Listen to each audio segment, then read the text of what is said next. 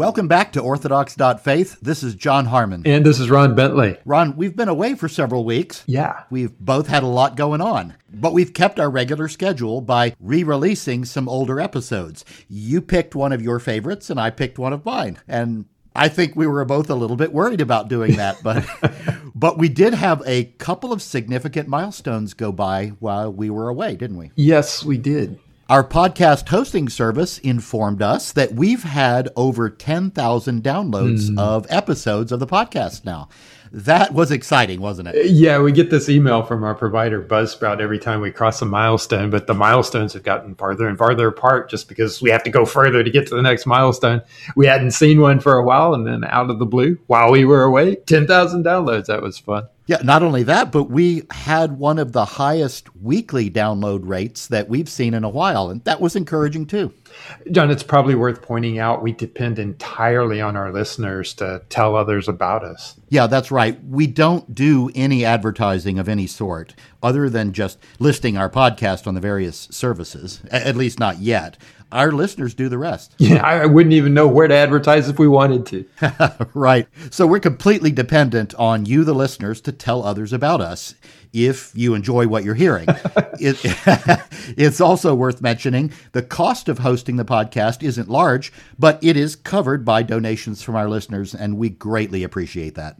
And we also appreciate the feedback we get from time to time. You can reach us by email at contact at orthodocs.faith. We do like to hear from you, especially what works and what doesn't work if you must. if you must. well, Ron, we're kicking off a new series here, aren't we? I must admit, I'm a little apprehensive about this one.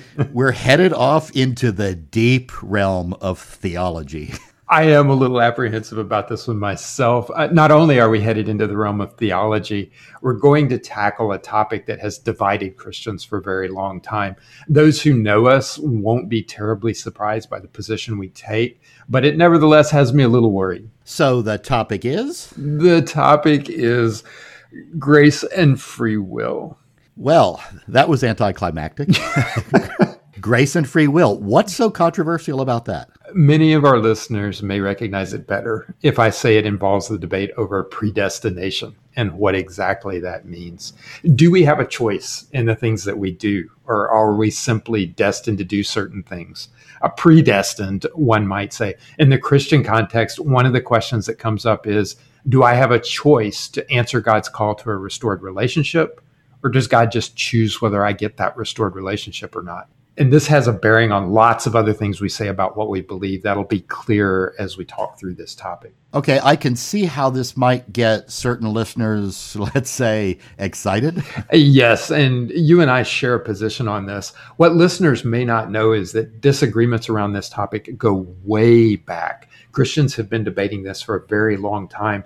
There is value, I think, in examining this debate, even when we don't all agree on the way to settle it. It often surprises people to learn what we Christians do all typically agree on. And that's why I enjoy covering this topic. I think you said you were part of a Sunday school class at one point that routinely got derailed by this topic. yes.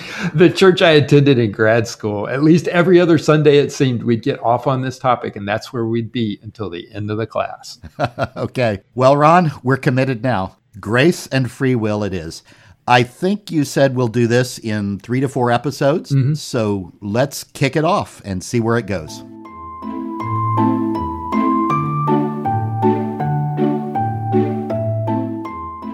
Ron, you said the topic was grace and free will. Then you said it involves a discussion about what predetermination means. And some might ask, why didn't you just start with that? Fair enough. Suffice it to say that historically, the debate among Christians has been a debate that pits grace against free will, or at least tries to figure out how those two interact. Well, I've said numerous times that you're the theologian here, but I, I know enough about the background to say this.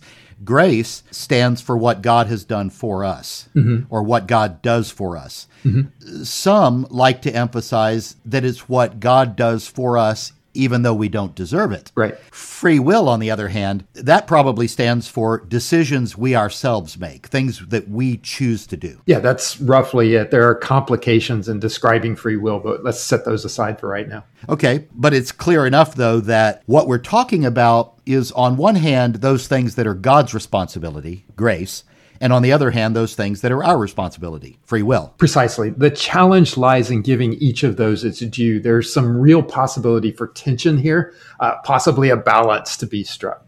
I think you often describe this as a tension between two extremes? Yes, I do. And by using the word extreme, I'm already tipping my hand. I'll describe those right now, but I want to acknowledge right off the bat that some people are going to hear this and say, that's no extreme, that's just correct. There's nothing like jumping right into a controversy. A good dramatic tension. It could get us a bunch of new listeners. Yeah, or lose us half of them. I, I, fear there's no turning back now, though. Okay, well, here goes. Let me give you extreme position number one. Let's call this the free will position. And it goes like this I'm basically a good person. After all, God made me, right? Right. And everything God makes is good, right? Yes. Everything God made was good as God originally made it. We probably need a few caveats when it comes to our current state as humans, but but we'll let that go for now. Well, if all that's true, then I must be basically good. Now, I do admit I have the power to choose to do wrong, and sure, we often do that. But that's what we're here for, isn't it? I need to make the right decisions, do the right things, be the good person God wants me to be. And not only did God make me, God also gave me all kinds of instruction about how to be good. I have the law of the Old Testament. I have the teachings of Jesus. I have the instruction of the apostles. I have everything I need. And surely God would not require something of me that I cannot deliver. Ah. So I have it all. A nature that's basically good, a will to choose to do the right thing and the instruction manual, so to speak. It's all up to me now. Just go do it. While on the surface, that sounds reasonable enough, I, I see some problems here. Okay. In particular, this account probably doesn't reckon just how devastating the effect of sin is. Yeah, you got it. Although you'd be surprised how many people hear that account and their first reaction is, sounds good to me. What's wrong with that? Right. Just go be good. Who's going to argue with that? Right. but you said that was extreme position number one. I'm guessing there's an extreme position number two. Yes, there is. Let's call this extreme position number two the grace position. And this is where I'm really going to get myself in trouble. there are good, well intentioned, well informed Christians who are going to hear this and immediately object. That's no extreme. Mm. If some of the listeners are in that camp, I hope they can just bear with us for a while. Here goes. God made everything that exists, including me. So far, so good. From day one, we human beings messed up what God made. Ah, original sin, the fall. We just finished talking about that. True. The argument continues. In our current condition, every single human being is utterly and completely incapable of pleasing God. The only way we can please God is if God gives us the power to please God by God's grace. Once God does that, once God grants that grace, we can please God, but we get no credit for it. It's all the work of God. This also means something else very difficult. When I fail to please God, it is in fact my fault. I sinned. I knew better.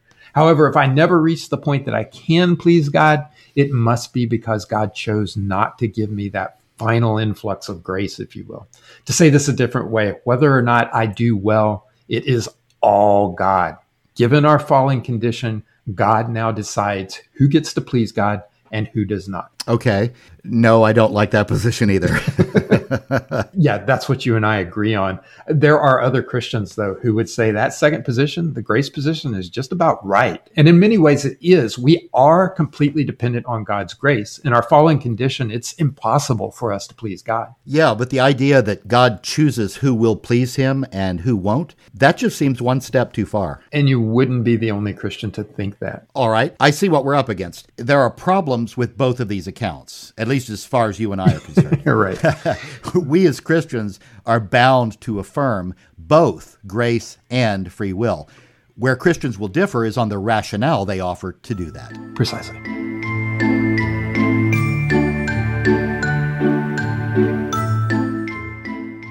Ron, I suppose this isn't strictly a Christian debate. Even in non Christian settings, there are debates over what we might call determinism and free will. Uh, are our actions fully determined for us by our physical bodies, for example? Is our ability to choose, our free will, merely an illusion? Yeah, it's hard to believe this isn't in the background when people start debating nature versus nurture. Ah, yes. What am I destined to do just by nature of my genes? And what can I really influence by the choices I make? Right. When I've heard you discuss this in the past, Ron, you've mentioned one line of thinking that goes something like this, if, if I can paraphrase my non scientific understanding of things. We as modern humans are getting a firmer grasp on how our biology works. Mm-hmm. We're building an ever better understanding of how the physical building blocks of matter work. Right. So, in, in theory, it's possible that we could know the location and the movement of all the particles that make up our body. Mm-hmm. So if we could get a big enough artificial intelligence and and feed it all this information, wouldn't we know exactly what we as humans are going to do next? Right. So, to put it another way, is it possible we're nothing more than the sum of the particles bouncing around in our heads and in our bodies? Yeah. Well, if so, then we're destined to do whatever we would do when those particles bounce the way they were destined to bounce from the time the universe came into existence. And our free will is nothing but an illusion. Once again, I don't like where this landed. and again, you would not be alone. There was a theoretical physicist by the name of Freeman Dyson. He was trained as a scientist, but also claimed to be a Christian. He thought quantum mechanics offered a possible way out of this dead end he looked to a thing physics students know as the Heisenberg uncertainty principle, where the mere observation of physical realities influences its state. Ron, I know we agreed we wanted this to be intellectually responsible, mm-hmm. but I, I, didn't think I was signing up for this. well, it, it, gets worse. I, oh, I want to I want to read an excerpt from one of Dyson's books, "Disturbing the Universe." And just for the record, this book was intended for physics laity. Well, that would definitely include me. well, frankly, me too. In any case, Dyson wrote. I cannot help thinking that our awareness of our own brains has something to do with the process which we call observation in atomic physics.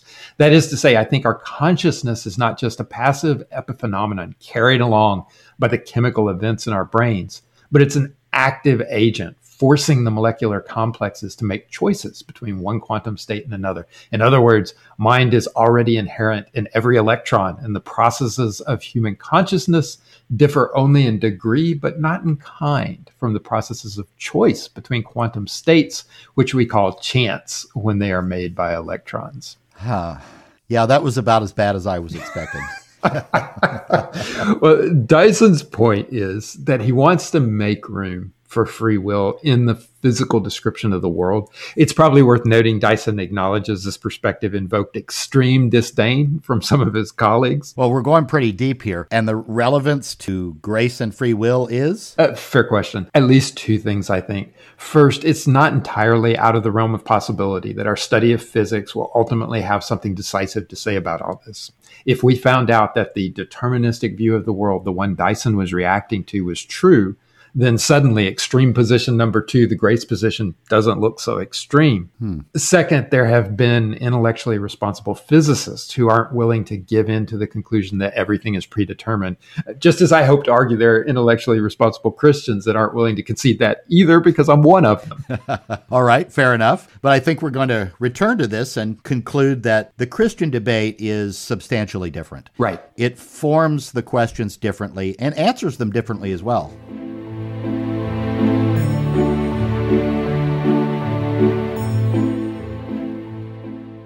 One of us needs to represent the common sense approach to these things. and and after your last detour Ron, I feel like that needs to be me. Yeah, fair enough. What what does common sense have to say here? well, first, there are lots of things we as humans can do but there are some things we can't. Right. I can't run off the edge of a cliff and fly without assistance from someone or something else. Uh, right. A, a, bit dramatic, but but it works.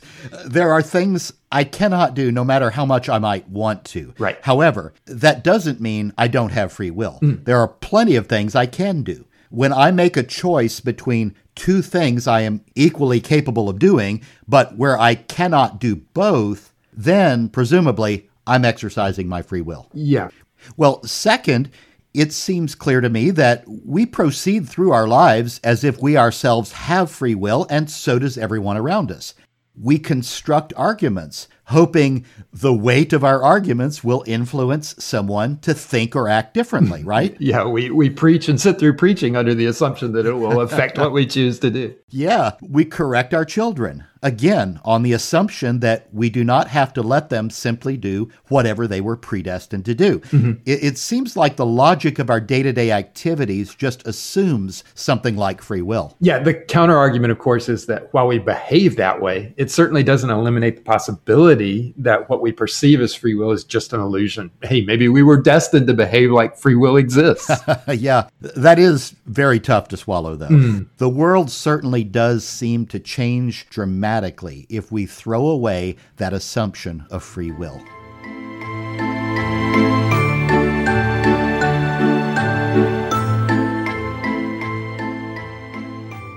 Well, John, you observed earlier that the Christian debate is likely different than the secular debate, and you're exactly right. Christians are discussing something slightly different and certainly doing it in a very different way.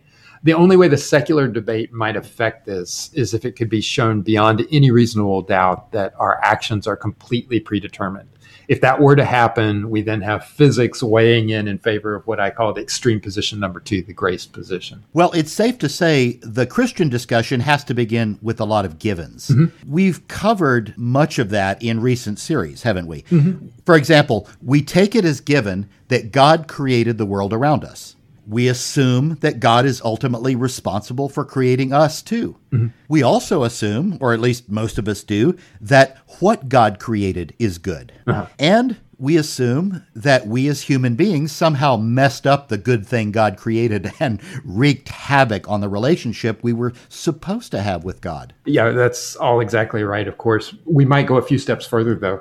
I think these next observations catch Christians by surprise, but there is good scriptural warrant for all of this we also assume that we now live in a state where it's impossible for us to live our lives without disappointing God. Ah, all have sinned and fall short of the glory of God.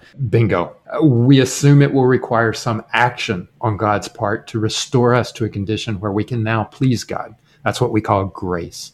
And finally, we take for granted that God accomplishes all this through the life, death, and resurrection of Jesus Christ. So now we have to figure out how we can reconcile our complete dependence on God's grace with our ability to make a choice. Basically, that's it here's how I propose we go about doing this in the next few episodes.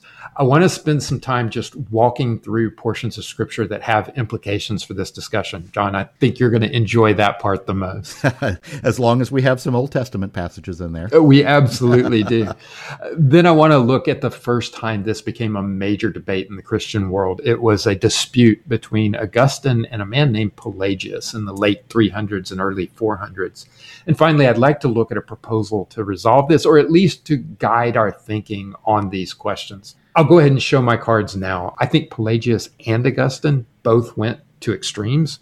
Not all Christians agree that Augustine went to an extreme, though, and we'll get to that. Well, we clearly have our work cut out for us, but I think that's where we need to wrap it up for this episode. For more information about this podcast and our other activities, please see our website at orthodocs.faith. That's O R T H O D O C S F A I T H. Thank you for listening.